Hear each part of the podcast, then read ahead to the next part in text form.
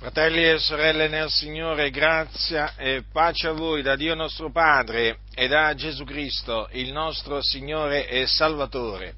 L'Apostolo Paolo, nella sua prima epistola a Timoteo, dopo avergli detto io voglio dunque che gli uomini facciano orazioni in ogni luogo alzando mani pure, senza ire senza dispute, gli dice le seguenti cose. Il, che appena, il versetto che ho appena letto è eh, capitolo 2, versetto 8.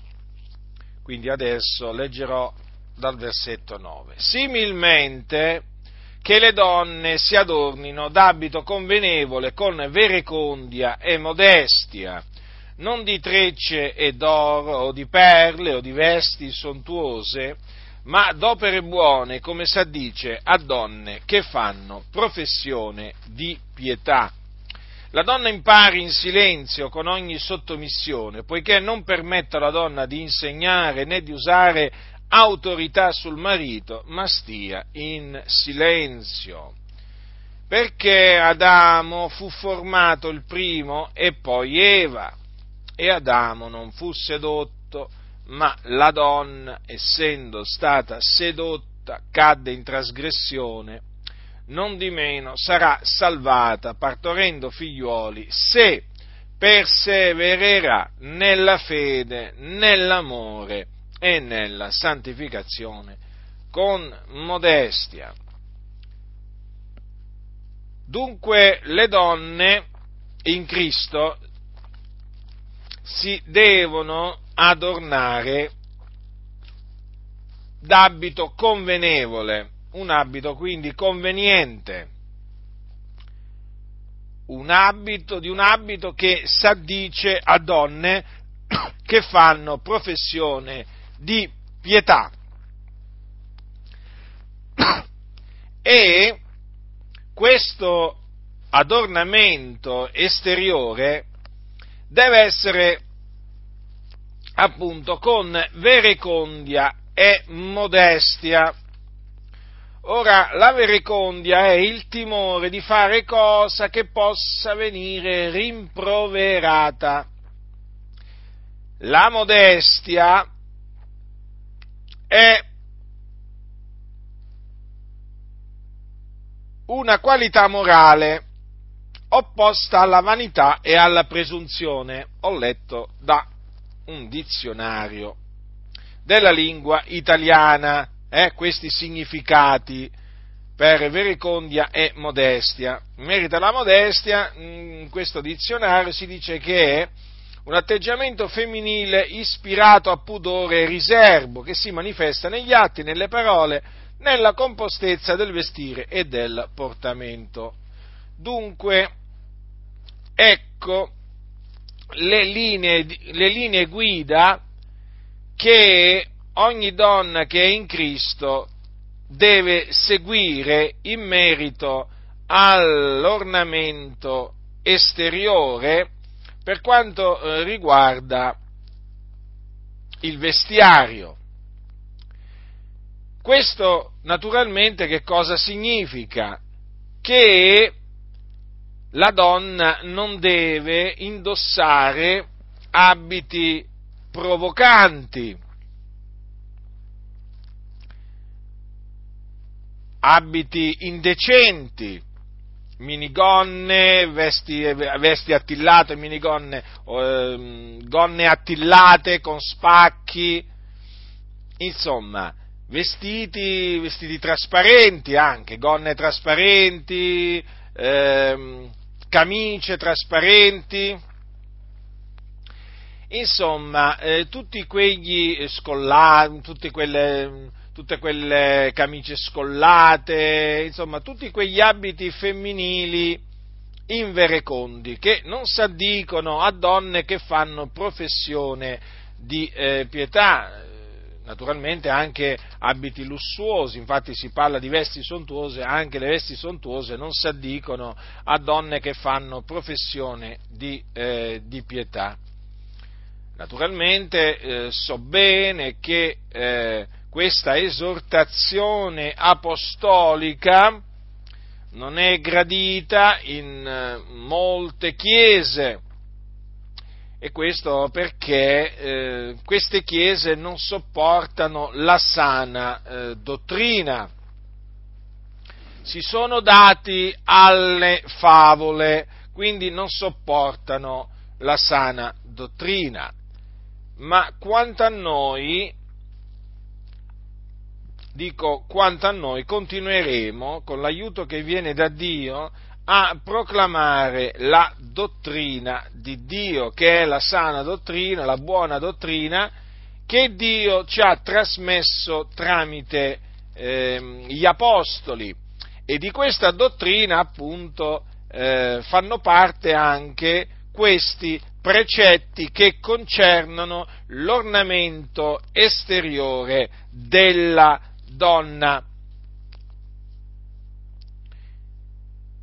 E eh, di questo ornamento esteriore della donna non devono fare parte neppure le trecce, quindi l'intrecciatura di capelli, l'oro, quindi mh, mm, gioielli d'oro eh, d'ogni tipo e d'ogni, ed ogni forma, braccialetti, anelli, eh, collane, insomma, l'oro non deve la donna non si deve adornare d'oro.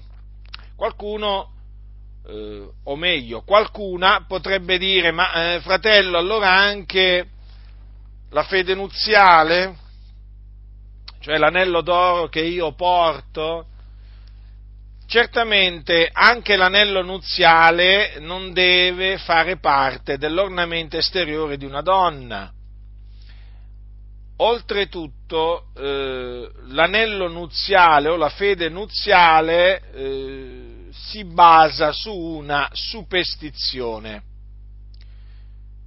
Ed è bene tenere presente che l'anello nuziale non è un obbligo di legge, quindi i sostenitori dell'anello nuziale non, non possono nemmeno accampare come scusa il fatto che eh, la legge lo ordina, che poi anche se l'avesse ordinato la legge noi non avremmo dovuto eh, conformarci a questa legge, però voglio, l'ho, l'ho, voluto dire questo per fare comprendere che coloro che ci tengono così tanto alla fede, alla fede nuziale eh, non si possono nemmeno, nemmeno appigliare, diciamo così, ad una, ad una legge dello Stato che eh, sostiene l'obbligatorietà della fede nuziale perché non esiste ciò che spinge eh, tante coppie a mettersi l'anello nuziale non è altro che una eh, superstizione.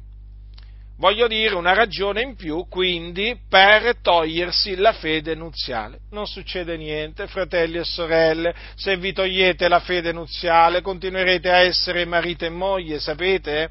Eh? L'importante è che avete il certificato, eh, il certificato matrimoniale, ecco, quello dovete avere. Hm? Ma guardate che se non indossate la fede nuziale eh, agli occhi di Dio, non è che passate per trasgressori, eh?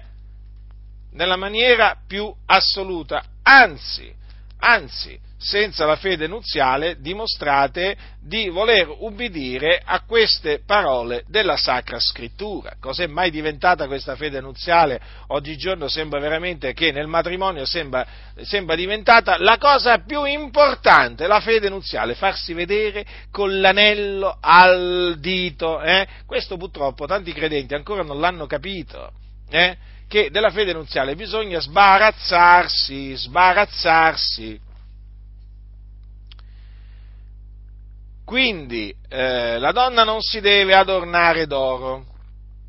Chiaramente, badate bene che la fede nuziale nemmeno gli uomini eh, se, la devono, se, la devono, mettere addosso, no? perché qui qualcuno potrebbe dire, beh, qui eh, parla, parla, della donna, l'Apostolo Paolo, sì, perché cosa pensate che un uomo possa mettersi l'oro addosso? Eh? Anche l'uomo non deve adornarsi d'oro, eh? quindi via la fede nuziale dalle dita degli uomini. Poi la donna non si deve eh, adornare di perle, eh? quando si perle, quando, quando, si dice perle, cosa si dice? Collane di perle generalmente, no? Tante donne amano mettersi le collane di perle, ecco, agli occhi di Dio è bene che una donna non si metta, non si metta perle addosso e poi naturalmente, come ho detto prima, vesti sontuose, appunto perché se l'ornamento esteriore di una donna deve essere caratterizzato dalla verecondia e dalla modestia, la donna non si deve mettere vesti sontuose addosso. Di che cosa si deve rivestire allora la donna? D'opere buone, come si addice a donne che fanno professione di pietà. Quindi, sorelle, siate zelante nelle opere buone, eh?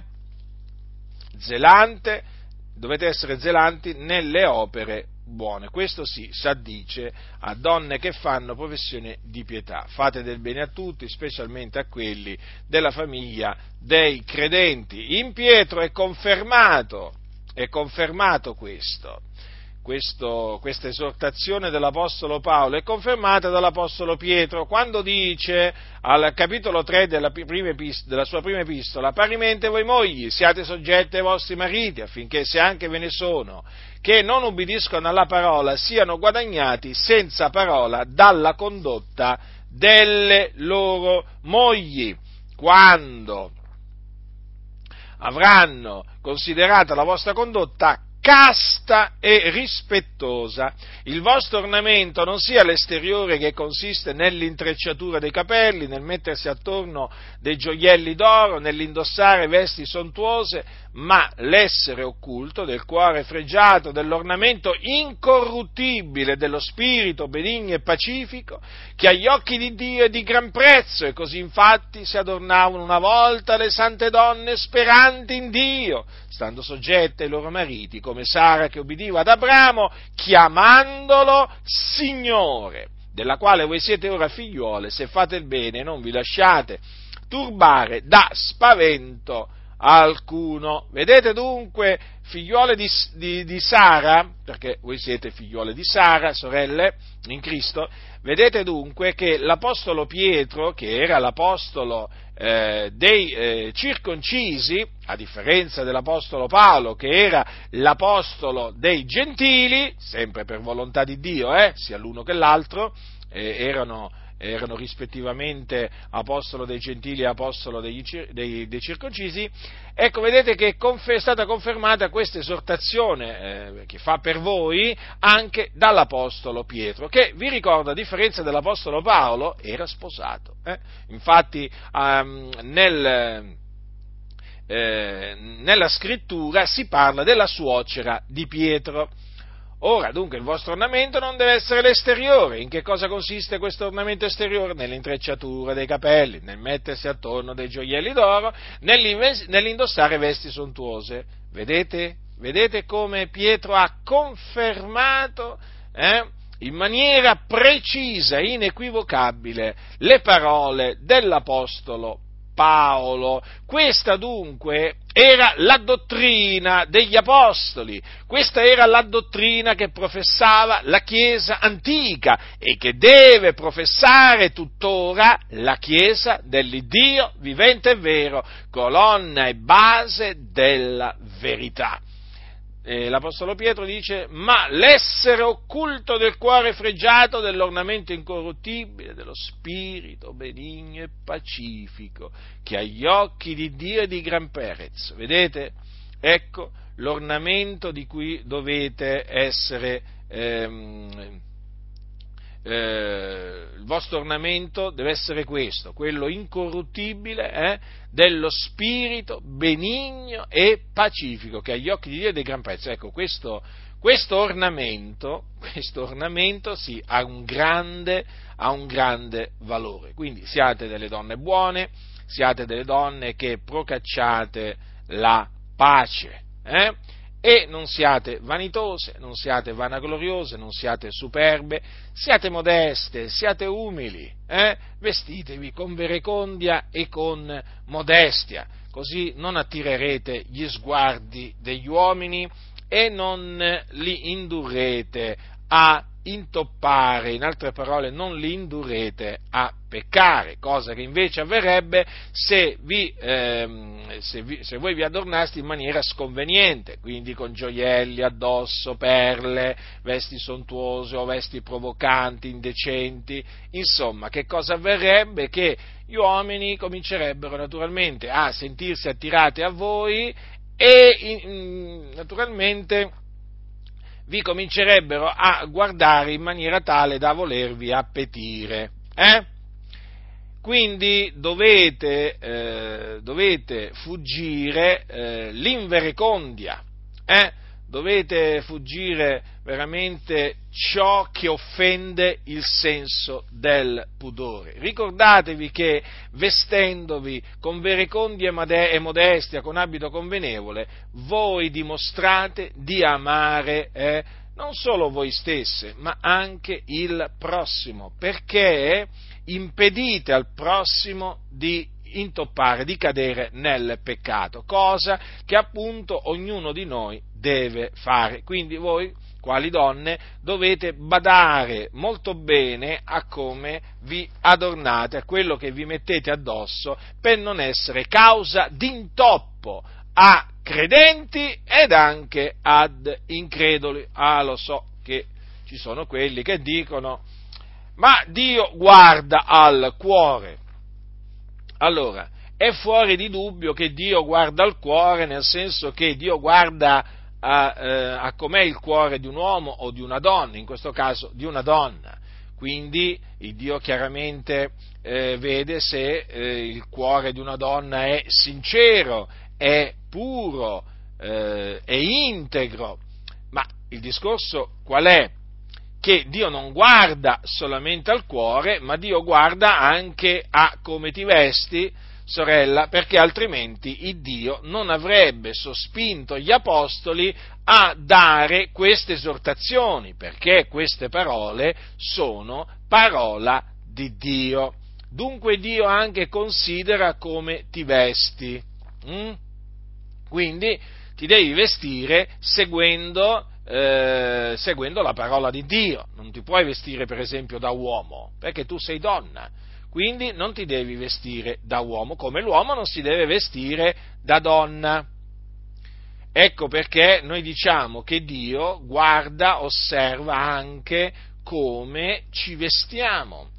Peraltro il vestito esprime quello che siamo all'interno, nel nostro cuore. E difatti è, eh, è risaputo che una donna dal cuore impuro si vestirà in maniera eh, indecente. Ah, qualcuno dirà, ma, mm, citando un proverbio del mondo, ma l'abito non fa il monaco. Sì, ma il discorso qual è? Che comunque sia il monaco l'abito de- se, lo ten- se, lo deve mettere addosso. E quale abito si mette? Eh? Il monaco, per essere diciamo, riconosciuto come monaco, come va, in- come va vestito in giro? Con lo smoking? Eh? No, va con un abito da monaco, quindi può essere anche un falso monaco, eh, lo so, ho capito, uno naturalmente si può anche travestire da monaco, ci sono quelli che si travestono da monaci per esempio per fare dei reati, ho capito, ma non è che tutti i monaci sono finti monaci, eh? ci sono anche i monaci veri e i monaci veri naturalmente si devono mettere l'abito da monaco per fare vedere che sono dei monaci, se appartengono a una, a, una istituzione monastica eh, si devono vestire da monaci. Oh, allora, una donna che si professa cristiana si deve vestire da cristiana, non si può vestire da donna del mondo. Come si vestono le donne del mondo? Beh, non è, non è molto difficile eh, capirlo, eh? basta diciamo camminare per strada e capire come si vestono le, le, le donne del mondo. Mm?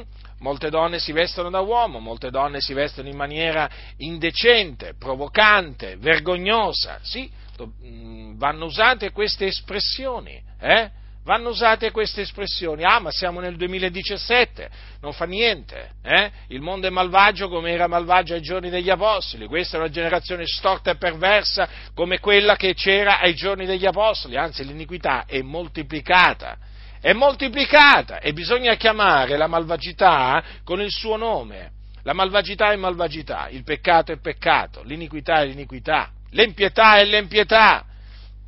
E stiamo vedendo veramente quanto l'iniquità si stia diffondendo eh, nel mondo in nome di questa cosiddetta emancipazione femminile, per cui alla fine la donna dice io mi vesto come voglio io, tu non mi devi venire a dire come mi devo vestire, ma te lo dice il Signore, non te lo dico io, quindi devi ubbidire a Dio. Ma chi è questo Dio? Te lo dico subito chi è questo Dio. È l'Iddio d'Abramo, di Isacco e di Giacobbe, il creatore dei cieli della terra, del mare, di tutto ciò che è in essi. Eh? È l'Iddio eh, che fece la prima donna, eh, traendola dall'uomo, eh, perché all'uomo gli tosse una costola e da quella costola fece la donna. Ecco di chi ti sto parlando, quindi ti sto parlando del tuo creatore. Eh, che ti ordina appunto di vestirti in questa maniera, di adornarti in questa maniera. Quindi tu devi piacere al Signore, il Dio. Ora, ti ha riscattato a prezzo, ti ha comprato, allora il tuo corpo è il Tempio di Dio, il Tempio dello Spirito Santo, tu non appartieni a te stessa, sorella, quindi non puoi fare del tuo corpo quello che ti pare piace, devi essere attenta a come ti adorni. D'altronde, se il Signore non avesse voluto che tu fossi attenta a come ti vestivi, non avrebbe rivolte queste esortazioni tramite gli Apostoli. Quindi, bada a te stessa, esamina, eh, esamina il tuo guardaroba e tutto ciò che è sconveniente lo prendi eh, lo, eh, e lo, lo, vai a buttare, lo vai a buttare perché non serve proprio a niente. Quindi esamina ogni tuo capo eh, d'abbigliamento eh, e ritieni solo ciò che è convenevole, convenevole a santità Oggi molte donne cercano delle scuse per poter seguire la moda di questo mondo, perché, perché vogliono seguire la moda di questo mondo? Perché altrimenti si ritengono diciamo, cioè, hanno paura praticamente di essere etichettate come delle bigotte, come delle donne, diciamo, che sono rimaste all'età della pietra. No, perché oggi, se ti vesti in maniera modesta, tu donna, chiaramente verrai additata, verrai, verrai conosciuta come quella che è rimasta all'età della pietra, come quella proprio che non capisce proprio niente, che proprio ha perso il cervello, a cui hanno fatto il lavaggio del cervello, cervello, tutte, tutte queste cose qui, eh? una monaca di clausura, ecco le chiamano, certe sorelle poi le chiamano le monache di clausura, perché non ti fai monaca? Eh? Quale monaca? Noi non ci facciamo né monaci né monache, eh? il monachesimo non è qualcosa che rientra nella volontà di Dio, ma quello che eh, Dio prescrive bisogna farlo, per dare gloria a Dio. Quindi tu, sorella, sei stata riscattata presso, il tuo corpo appartiene al Signore, quindi glorifica Dio nel tuo corpo. Tu sempre considera questo, che il tuo corpo non ti appartiene, eh? le tue membra sono membra di Cristo. Quindi devi fare in modo di dare gloria a Dio eh, tramite il tuo corpo, quindi anche tramite il tuo vestiario tramite il tuo vestiario. E ti posso assicurare che se ti adorni d'abito convenevole ci saranno uomini che ti loderanno per la tua eh, verecondia e per la tua modestia. La donna che teme l'Eterno è quella che sarà lodata eh, non lo dimenticare mai questo, non pensare solamente a quelli che ti insulteranno, ti offenderanno. Innanzitutto sappi che quello che fai è gradito agli occhi di Dio, quindi, e poi sappi che coloro che temono il Dio, appunto, ti prenderanno come esempio di donna timorata di Dio, ti prenderanno, eh, cioè ti, ti, vedranno con favore. Eh? E naturalmente si rallegreranno nel Signore e questo sarà motivo anche per loro per dare gloria a Dio, all'Iddio vivente. È vero, dunque ecco che anche l'Apostolo Pietro ha confermato quello che ha detto l'Apostolo, l'Apostolo Paolo. Così, infatti, si adornavano le sante donne speranti fatti in Dio. Ecco, appunto, qui si parla di sante donne speranti in Dio, eh, che appunto nell'antichità si adornavano. Eh? eh, dell'ornamento incorruttibile dello spirito benigno e pacifico che agli occhi di Dio è di gran prezzo. Quindi non si mettevano addosso, né, non si intrecciavano i capelli, non si mettevano oro, perlo, vesti sontuose addosso. Le sante donne speranti in Dio. Quindi, se vuoi essere annoverata, sorella nel Signore, tra le, sante, tra le sante donne speranti in Dio, devi appunto adornarti d'abito convenevole, con verecondia e modestia. Naturalmente le sante donne speranti in Dio stavano soggette ai loro mariti, quindi sottomesse ai loro mariti, non erano schiave dei loro mariti. Alcuni quando sentono stando soggette ai loro mariti, subito pensano alla schiavitù. Ah, ma no, ma no, ma quale schiavitù? Sara, di cui appunto eh, dice Pietro, che era una delle donne sante eh, speranti in Dio che, stava soggetta, che stavano soggette ai loro mariti, Sara era una donna libera. Libera, ecco, le donne veramente libere stanno soggette ai loro mariti. Sono invece le donne schiave che rifiutano di, di stare soggette ai loro mariti. Schiave? Sì, schiave del peccato. Sì, sì, proprio così, schiave del peccato. Il peccato, infatti, è la trasgressione della legge. Quindi come Sara, che ubbidiva ad Abramo chiamandolo Signore, della quale voi siete ora figliuole, se fate bene e non vi lasciate turbare da spavento alcuno. Quindi prendete come esempio Sara, la moglie del patriarca Abramo, e ve ne troverete bene, sorelle nel Signore vi troverete veramente molto bene, sarete beate nel vostro agire seguendo l'esempio di Sara. Dunque Paolo prosegue dicendo la donna impari in silenzio con ogni sottomissione. Per quale ragione? Perché non permette alla donna di insegnare né di usare autorità sul marito o sull'uomo, ma stia in silenzio. Ora, qui si parla della donna che deve imparare, eh? La donna che deve imparare. Allora, la donna deve imparare in silenzio. Quindi questo non significa che la donna non può parlare. Guardate bene. Tanto, tanto è vero che in comunità, quando la Chiesa è radunata, la donna può pregare, può profetizzare, però la donna deve, quando, quando, appunto viene predicata la parola, deve imparare in silenzio con ogni sottomissione. Perché non le è permesso di insegnare. Ecco, questo le è vietato alla donna. Quindi, sorella, ti è vietato di insegnare la dottrina di Dio. Eh?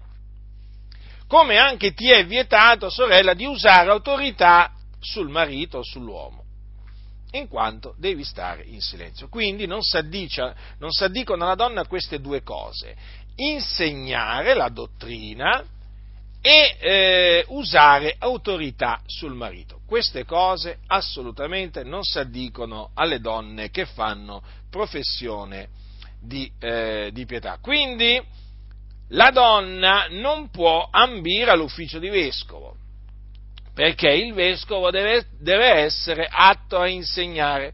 Quindi tra coloro che conducono la Chiesa non ci possono essere donne. Hm? La donna però può essere, eh, diciamo, può assumere l'ufficio di eh, diacono e quindi diventare una diaconessa, ma deve avere dei requisiti. Eh? Deve essere una donna dignitosa, non deve essere maldicente, deve essere sobria, fedele in ogni cosa e eh, perché può ambire all'ufficio di eh, diacono? Perché il diacono non deve essere atto a insegnare. Tra, eh, tra le sorelle che eh, servirono, prestarono assistenza all'Apostolo Paolo, c'era una diaconessa che si chiamava Febe, che Paolo raccomandò ai santi di Roma, quando disse loro, alla fine dell'epistola, vi raccomando, dell'Epistola ai Romani, vi raccomando Febe, nostra sorella, che è diaconessa della chiesa di Cencrea, perché la riceviate nel Signore in modo degno dei santi e le prestiate assistenza in qualunque cosa le possa avere bisogno di voi, poiché ella pure ha prestato assistenza a molti e anche a me stesso. Questo ci ricorda che appunto il diacono è colui che appunto che presta assistenza eh, che presta assistenza. Ecco perché appunto non deve essere eh, atto a insegnare perché il suo ruolo, il suo ufficio consiste nel eh, diciamo, prestare assistenza. Dunque eh, questo è di fondamentale importanza affinché nella Chiesa regni l'ordine, perché purtroppo quando alla donna viene permesso di insegnare o di usare autorità sul marito scoppia il disordine, il disordine. Infatti in quelle comunità, qui parliamo di comunità evangeliche, dove viene permessa alla donna di insegnare, di usare autorità sul marito, eh, eh, regna il disordine, proprio il disordine proprio completo, il caos possiamo dire. Sono chiese disordinate, disordinate, dove il consiglio di Dio è stato messo sotto sopra, dove eh, imperversano donne arroganti, che spesso sono le mogli dei cosiddetti pastori, che addirittura oggigiorno vengono chiamate pastoresse, perché voi dovete sapere che in molte denominazioni basta essere la moglie del pastore e si è già automaticamente pastoresse, già si è alla conduzione delle chiese. È una vergogna, è uno scandalo, nella chiesa antica la donna non rivestiva nessun eh, ruolo di conduzione della Chiesa, erano gli uomini che appunto erano conduttori nelle, eh, nelle comunità. Questo non significa assolutamente disprezzare la donna, nella maniera più assoluta, eh, ma semmai significa rispettare la donna. Sì, noi rispettiamo la donna, noi dimostriamo di amare la donna, insegnandole quello che Dio ha comandato di insegnarle. Io dimostrerei odio verso la donna se annullassi queste parole dell'Apostolo Paolo. Sì, proprio così, proprio così. Il mio odio lo dimostrerei in questa maniera. Ma siccome che sono mosso dall'amore di Cristo, eh, io esorto la donna esattamente nella maniera in cui facevano gli apostoli. Eh? Gli apostoli amavano la Chiesa? Sì. E allora che cosa li spingeva a rivolgere queste esortazioni alla Chiesa? L'amore di Cristo, lo stesso amore che mi spinge a me a rivolgere queste esortazioni, che potranno pure sembrare arcaiche, eh? arcaiche, però sono veraci, sono fedeli e fanno bene alla Chiesa, non sono d'intoppo eh, e fanno glorificare Dio quando vengono ascoltate, quando vengono messe in pratica. Purtroppo, come vi stavo dicendo prima, molti non sopportano la sana dottrina, sì, molti non la sopportano. E infatti hanno fatto diventare delle donne pastoresse, ci sono comunità in mano a donne, sono veramente queste comunità proprio veramente disordinate, sono proprio in preda alla confusione e anche alle false, alle false dottrine. Perché, vedete, l'Apostolo Paolo che cosa eh, dice? Lo dice il motivo. Perché Adamo fu, mm, cioè il motivo per cui non permetteva alla donna di insegnare né, né di usare autorità sul marito. Perché Adamo fu formato il primo e poi Eva, e Adamo non fu sedotto, ma la donna, essendo stata sedotta, cadde in trasgressione. Quindi c'è un ordine nella creazione. Prima fu fatto Adamo e poi fu fatta Eva. E eh, la donna, Eva, la prima donna, fu fatta per l'uomo.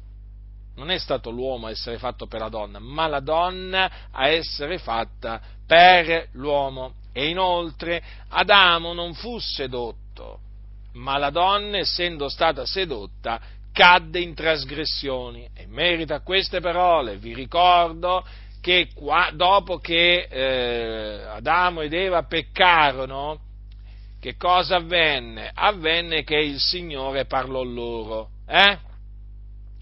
E all'uomo, eh, all'uomo eh, gli disse il Signore, chi ti ha mostrato che eri ignudo? Perché loro si accorsero dopo aver peccato, cioè dopo aver mangiato del frutto dell'albero della conoscenza del bene e del male, si accorsero che erano ignudi. Allora il Dio gli disse ad Adamo, chi ti ha mostrato che eri ignudo? Hai tu mangiato del frutto dell'albero del quale io ti avevo comandato di non mangiare? L'uomo rispose, la donna che tu mi hai messa accanto è lei che mi ha dato del frutto dell'albero e io ne ho mangiato. Dopo l'Eterno Dio disse alla donna, perché hai fatto questo? E la donna rispose, il serpente mi ha sedotta e io ne ho mangiato. Quindi vedete che la donna riconobbe davanti a Dio di essere stata sedotta. Sedotta da chi? Dal serpente, il serpente antico. Vedete? Ecco perché l'Apostolo Paolo dice che Adamo non fu sedotto, ma la donna, essendo stata sedotta, cadde in trasgressione. Eh? Perché il serpente sedusse la donna, non l'uomo. Poi certamente, poi certamente l'uomo dette ascolto alla donna e cadde nel peccato, ma il serpente sedusse Eva eh, con la sua astuzia. Infatti c'è scritto che disse alla donna, il serpente era il più astuto di tutti gli animali dei campi che l'Eterno Dio aveva fatti, ed esso disse alla donna, come? Il Dio va detto non mangiate del frutto di tutti gli alberi del giardino? E la donna rispose al serpente, del frutto degli alberi del giardino ne possiamo mangiare, ma del frutto dell'albero che è in mezzo al giardino, il Dio ha detto non ne mangiate e non lo toccate, che non abbiate a morire. E il serpente disse alla donna, no, non morrete affatto, ma il Dio sa che nel giorno che ne mangerete gli occhi vostri si apriranno e sarete come Dio avendo la conoscenza del bene e del male. E la donna vide che il frutto dell'albero era buono a mangiarsi, che era bello a vedere, che l'albero era desiderabile per diventare intelligente, prese del frutto, ne mangiò e ne dette anche al suo marito, che era con lei, ed egli ne mangiò. Ecco come andarono le cose nel giardino dell'Eden, ecco come il peccato è entrato nel mondo. Avete notato? Il serpente da chi andò? Dalla donna. E la donna al tentatore non rispose come avrebbe dovuto rispondergli, eh, citando quello che Dio aveva detto ad, ad Adamo, ma gli rispose alla maniera sua, come gli, come gli parve bene di rispondere a lei, ma non secondo verità. Infatti, che cosa gli disse? Dice, eh, aggiunse qualcosa, perché il Signore aveva detto eh, di non mangiare eh, del frutto dell'albero della conoscenza del bene e del male, ma lei ci aggiunse che, praticamente che il Signore aveva detto ad Adamo per, anche di non toccarlo, e no, lo potevano toccare, ma non lo potevano mangiare. Infatti il Signore gli aveva detto, nel giorno che tu ne mangerai, per certo morrai. Eh? Non nel giorno che tu ne mangerai o che lo toccherai, morrai, no, nel giorno che tu ne mangerai. Poteva toccarlo, toccandolo non sarebbe morto ma mangiandolo sì. La donna invece cosa disse? Aggiunse, vedete, non lo toccate. E mise queste parole eh, in bocca eh, praticamente a, al Signore, perché disse, Dio ha detto non ne mangiate non lo toccate che non abbiate a morire, vedete? La donna alterò, alterò la parola di Dio, l'adulterò e ancora oggi fa la stessa cosa. Ecco perché Paolo dice che non permette alla donna di insegnare né di usare autorità eh, sul, sul, marito, ma deve stare in eh, silenzio. Lo ripeto, fratelli del Signore, questi sono precetti importanti, come tutti i precetti che hanno dato gli apostoli alla Chiesa di Dio, e vanno osservati eh, e vanno predicati in mezzo alla Chiesa, alla chiesa di Dio, perché eh, queste queste parole, anche queste parole dell'Apostolo Paolo fanno, fanno, parte della buona dottrina, della sana dottrina, della dottrina di Dio, che purtroppo, lo ripeto, molti oggi non sopportano, però noi non dobbiamo prendere ad esempio quelli che non sopportano la sana dottrina, ma quelli che la predicano e quelli che la praticano. Eh? Quindi, Adamo fu formato il primo e poi Eva e Adamo non fu sedotto, ma la donna essendo stata sedotta cade in trasgressione. Ora, in merito a queste parole, voglio ricordarvi che appunto proprio in virtù eh, del fatto eh, che ehm, la donna è stata, fatta, è stata, fatta, per l'uomo, questo che cosa, che cosa indica? Eh, che la donna praticamente ehm, deve essere eh, sottoposta, sottoposta all'uomo. Perché? Perché il capo della donna è l'uomo. Questo lo dice l'Apostolo Paolo ai santi di Corinto quando dice che eh, io voglio che sappiate che il capo di ogni uomo è Cristo, che il capo della donna è l'uomo, eh? e poi anche che il capo di Cristo è Dio. E proprio in virtù di questo fatto, cioè che il capo eh, della donna è l'uomo, la donna deve eh, pregare o profetizzare con il capo coperto, con il capo coperto da un velo. Eh?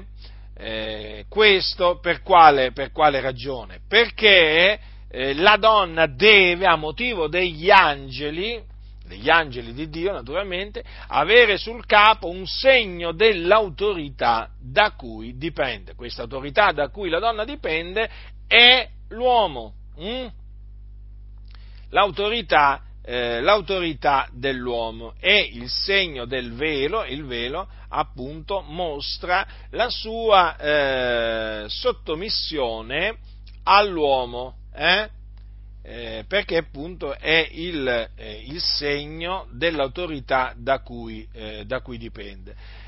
E, ehm, se, la donna, eh, non, se la donna prega con il capo scoperto, che cosa fa? Disonora, eh, fa disonore al suo capo. Avviene la stessa cosa eh, eh che avviene se un uomo prega con il capo coperto, che in questo caso l'uomo disonora Cristo, perché il capo di ogni uomo è Cristo. Quindi, sorelle, ricordatevi quando pregate, anche prima di mangiare, eh, di mettervi eh, il velo sul capo hm? e che quel velo lo dovete mettere a motivo degli angeli. Come? Tu dirai, allora gli angeli mi osservano? Sì, sì, gli angeli ci osservano, gli angeli sono attorno a noi. Dovete avere eh, sul capo, sorelle, appunto, un velo quale segno dell'autorità appunto da cui dipendete. Ecco dunque la ragione per cui la donna deve velarsi il capo. Naturalmente anche queste parole dell'Apostolo Paolo oggi sono rigettate, sono rigettate da molte chiese, oramai non si contano più le chiese che rigettano i comandamenti che Dio ci ha dato, che Dio ha dato tramite gli Apostoli, sono sempre di più queste chiese, perché oramai lo spirito dell'Anticristo è entrato in molte chiese e lo spirito dell'Anticristo proprio spinge le chiese alla ribellione, alla ribellione. Ci sono molte chiese che non si stanno preparando all'apparizione di Cristo, ma si stanno preparando ad accogliere l'anticristo. Sembra veramente incredibile, ma è proprio così, fratelli del Signore, è proprio così. Dunque anche, anche il, il, comandamento sul velo va, ehm, va rivolto oggi alle, alle sorelle eh? perché appunto la donna eh, deve pregare eh, o profetizzare, questo in caso ha il dono di profezia, con il capo coperto. Eh? E ci tengo, ci tengo a, a, ripetere questo, eh, che da un lato la donna deve pregare con il capo eh, coperto, ehm, altrimenti eh, disonora il suo capo, ma dall'altro anche l'uomo l'uomo non deve pregare o profetizzare con il capo coperto. E questo è il fatto, altrimenti disonora il suo capo che è Cristo. Quindi bisogna considerare l'una e l'altra cosa anche. Quindi rendersi conto che certo per la donna c'è l'ordine di velarsi il capo quando prega o profetizza, ma per l'uomo c'è naturalmente anche un ordine di non coprirsi il capo quando prega o profetizza. Mm? Bisogna considerare ambedue le cose. Vedete sorelle che anche per noi uomini la scrittura, eh, la scrittura ha delle parole, non solo per voi, anche noi dobbiamo stare attenti, dobbiamo badare a noi stessi. Eh? Perché da un lato voi dovete velarvi il capo, ma dall'altro noi non dobbiamo velarci il capo. Eh sì, e sapete che ci sono uomini che pregano con il capo coperto, disonorando così Cristo? E sapete che noi, eh, diciamo, condanniamo questa, questa, cosa esattamente come condanniamo il fatto che ci siano sorelle che eh, pregano con il capo scoperto? Non è che noi usiamo due pesi e due misure, eh? No, assolutamente. Noi riproviamo ciò che è male, è male quello, è male quello. Perciò non è che possiamo essere accusati di avere dei riguardi personali nella maniera più assoluta, come naturalmente Dio, Dio non può essere accusato di avere dei riguardi personali. E poi, se, se avesse dei riguardi personali, Dio come giudicherà il mondo? Dunque, ecco che eh, ci, sono, ci, sono, dette anche le ragioni per cui eh, alla donna non è permesso di insegnare, nemmeno di usare autorità sul marito, eh, ma deve stare in silenzio. Dunque, la donna, eh, essendo stata eh, sedotta, cadde in trasgressione. Non di meno, quindi, nonostante sia stata sedotta e sia caduta in trasgressione, dice Paolo, ella sarà salvata, partorendo figliuoli, se persevererà nella fede, nell'amore e nella santificazione come. Quindi fa parte, eh, diciamo, eh, fa parte della vita di una donna quella di partorire figlioli, eh? quella di avere figli. D'altronde il Signore disse crescete e moltiplicate. Eh, dice anche la scrittura che il frutto del seno materno è un premio, che i figli sono un'eredità che viene dall'Eterno. Quindi voglio dire, è del tutto normale che una donna partorisca eh, figliuoli. Eh? Questo, badate bene, non significa che una donna che non può avere figli e quindi non può partorire figli non sarà salvata come alcuni in maniera pretestuosa eh, talvolta mi hanno, mi hanno, detto, ma allora cosa vuoi dire, fratello Giacinto, che una donna che non può avere figli non sarà salvata? Ma perché ha detto questo l'Apostolo Paolo? Ma perché sto dicendo questo io? Qui veramente alcuni cercano veramente talvolta eh, di inventarsi ogni cosa pur di, venire, pur, pur di venire contro di noi. Fra poco diranno pure chissà che cosa si inventeranno ancora. Eh? taluni. Non ha detto questo l'Apostolo Paolo, non ha assolutamente detto questo. Perché la, mm, è chiaro che se una donna non può avere figli, eh, prega il Signore di avere figli, ma se il Signore la esaudisce, avrà figli e quindi partorrà figli, ma se il Signore non l'esaudisce, eh, se il Signore non l'esaudisce rimarrà, rimarrà senza figli, ma questo non significa che eh, non, sarà, eh, non sarà salvata, perché sarà salvata la donna se persevererà nella fede. Ecco, se persevererà nella fede, nell'amore e nella santificazione con modestia.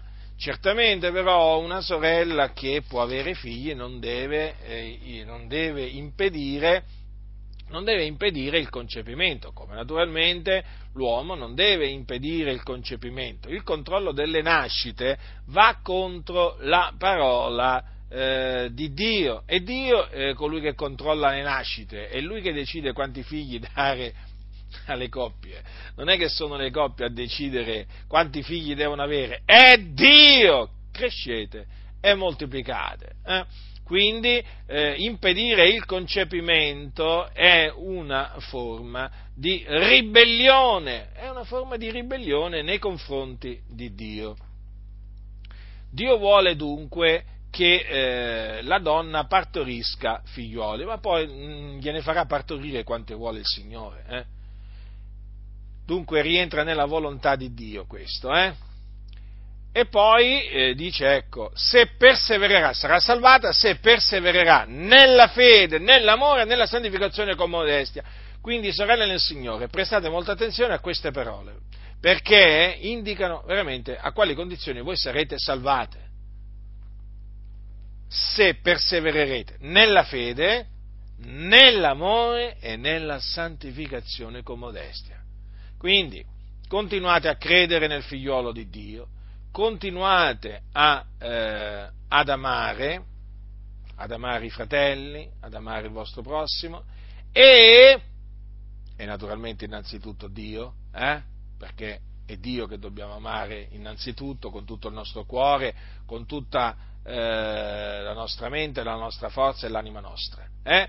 E poi perseverate nella santificazione con modestia, quindi continuate a santificarvi nel timore di Dio, non prestando attenzione, a, non dando ascolto a tutti coloro che praticamente vi incitano a non santificarvi. Eh? Perché sono molti oggi falsi ministri di Cristo in mezzo alle chiese che eh, con i loro vani ragionamenti spingono le donne eh, a non eh, volersi santificare. No, voi invece date ascolto a quello che dice l'Apostolo Paolo e quindi santificatevi nel, nel timore di Dio, eh, purificandovi da ogni contaminazione di carne e di spirito, eh, e eh, facendo quello, quello, che Signore, quello, che il Signore, vuole e che è stato eh, rivelato agli apostoli.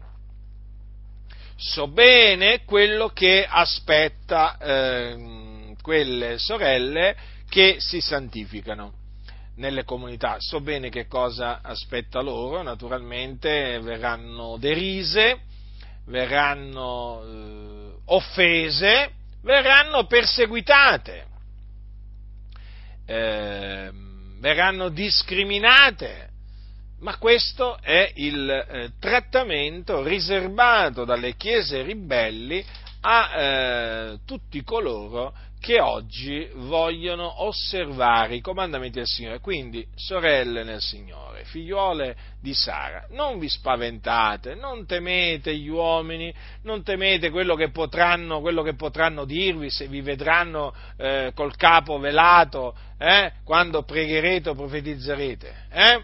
Non temete quello che avranno da dire gli uomini eh, eh se non vi vedranno truccate eh, se non vi vedranno eh, con gioielli d'oro addosso, eh, se non vi vedranno ehm, con, eh, con, vesti attillate o provocanti, non vi dovete preoccupare, non li dovete temere questi uomini, temete Dio e ve ne troverete bene. Eh? Abbiate, abbiate veramente abiti convenevoli. Ehm, verecondi, modesti, tranquille, state tranquille, il Signore è con voi, il Signore vi onorerà, il Signore vi farà giustizia. Ecco, dovete anche sempre considerare questo, che il Signore non so, onora quelli che lo onorano, ma anche poi fa giustizia a coloro che vengono ingiustamente, eh, eh, diciamo, eh, perseguitati.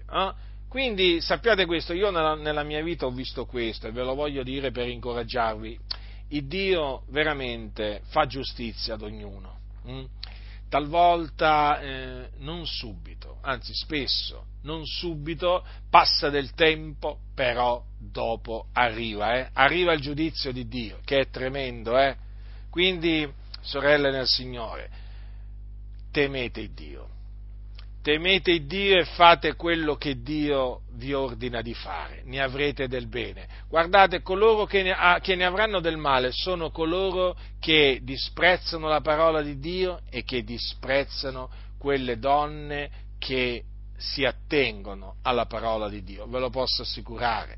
Nelle denominazioni evangeliche sono veramente tantissimi giudizi che il Dio nel tempo ha riversato e continua a riversare su coloro che disprezzano e rigettano la dottrina di Dio e che questi giudizi vi servano di monito, hm? che siano un severo monito per voi sorelle nel Signore, perché di Dio nessuno si può fare beffe. Dico nessuno eh, si può fare beffe di Dio, perché Dio fa trovare a ognuno il salario della sua condotta. Quindi, sorelle nel Signore, figliole di Sara, eh, attenetevi a quello che dice la parola di Dio, ne avrete del bene, il Signore veramente benedirà la vostra vita, sarete felici, sarete piene di pace, eh, traboccherete proprio di pace, traboccherete di gioia. Eh, e avrete il, il, favore, il, favore, eh, il favore, di Dio. Eh? E sapete, vi accorgerete nell'osservare la parola di Dio che i comandamenti di Dio non sono gravosi come, come molti oggi vogliono farli passare. No? Vogliono fare credere che rinunziare all'oro, alle perle, alle vesti sontuose, eh, eh, rinunziare all'insegnare, siano chissà quali, quali, comandamenti gravosi? No, sorelle, non sono comandamenti gravosi. E questo lo sperimenterete nella vostra vita, osservando proprio i comandamenti del Signore che vi concernono. E allora direte, ma quanto tempo sprecato andando dietro alle ciance di questi impostori che non amano il Dio e non temono il Dio. Quanto tempo sprecato, quanta energia ho sprecato, quanto male ho fatto a me stessa, non osservando la parola di Dio. Eh? Quanto disonore ho portato a Dio, al suo nome, alla sua dottrina, non osservando la sua parola. Come ho fatto? Come ho fatto a seguire il mio cuore, anziché seguire la parola di Dio e vi rammaricherete hm? e vi pentirete e piangerete, però eh, chiedendo, chiedendo perdono al Signore, otterrete perdono. Quindi comportate questa breve esortazione che ho voluto rivolgervi, sorelle nel Signore, per la vostra edificazione e non per la vostra distruzione. La grazia del Signore nostro Gesù Cristo sia con tutti coloro che lo amano con purità incorrotta.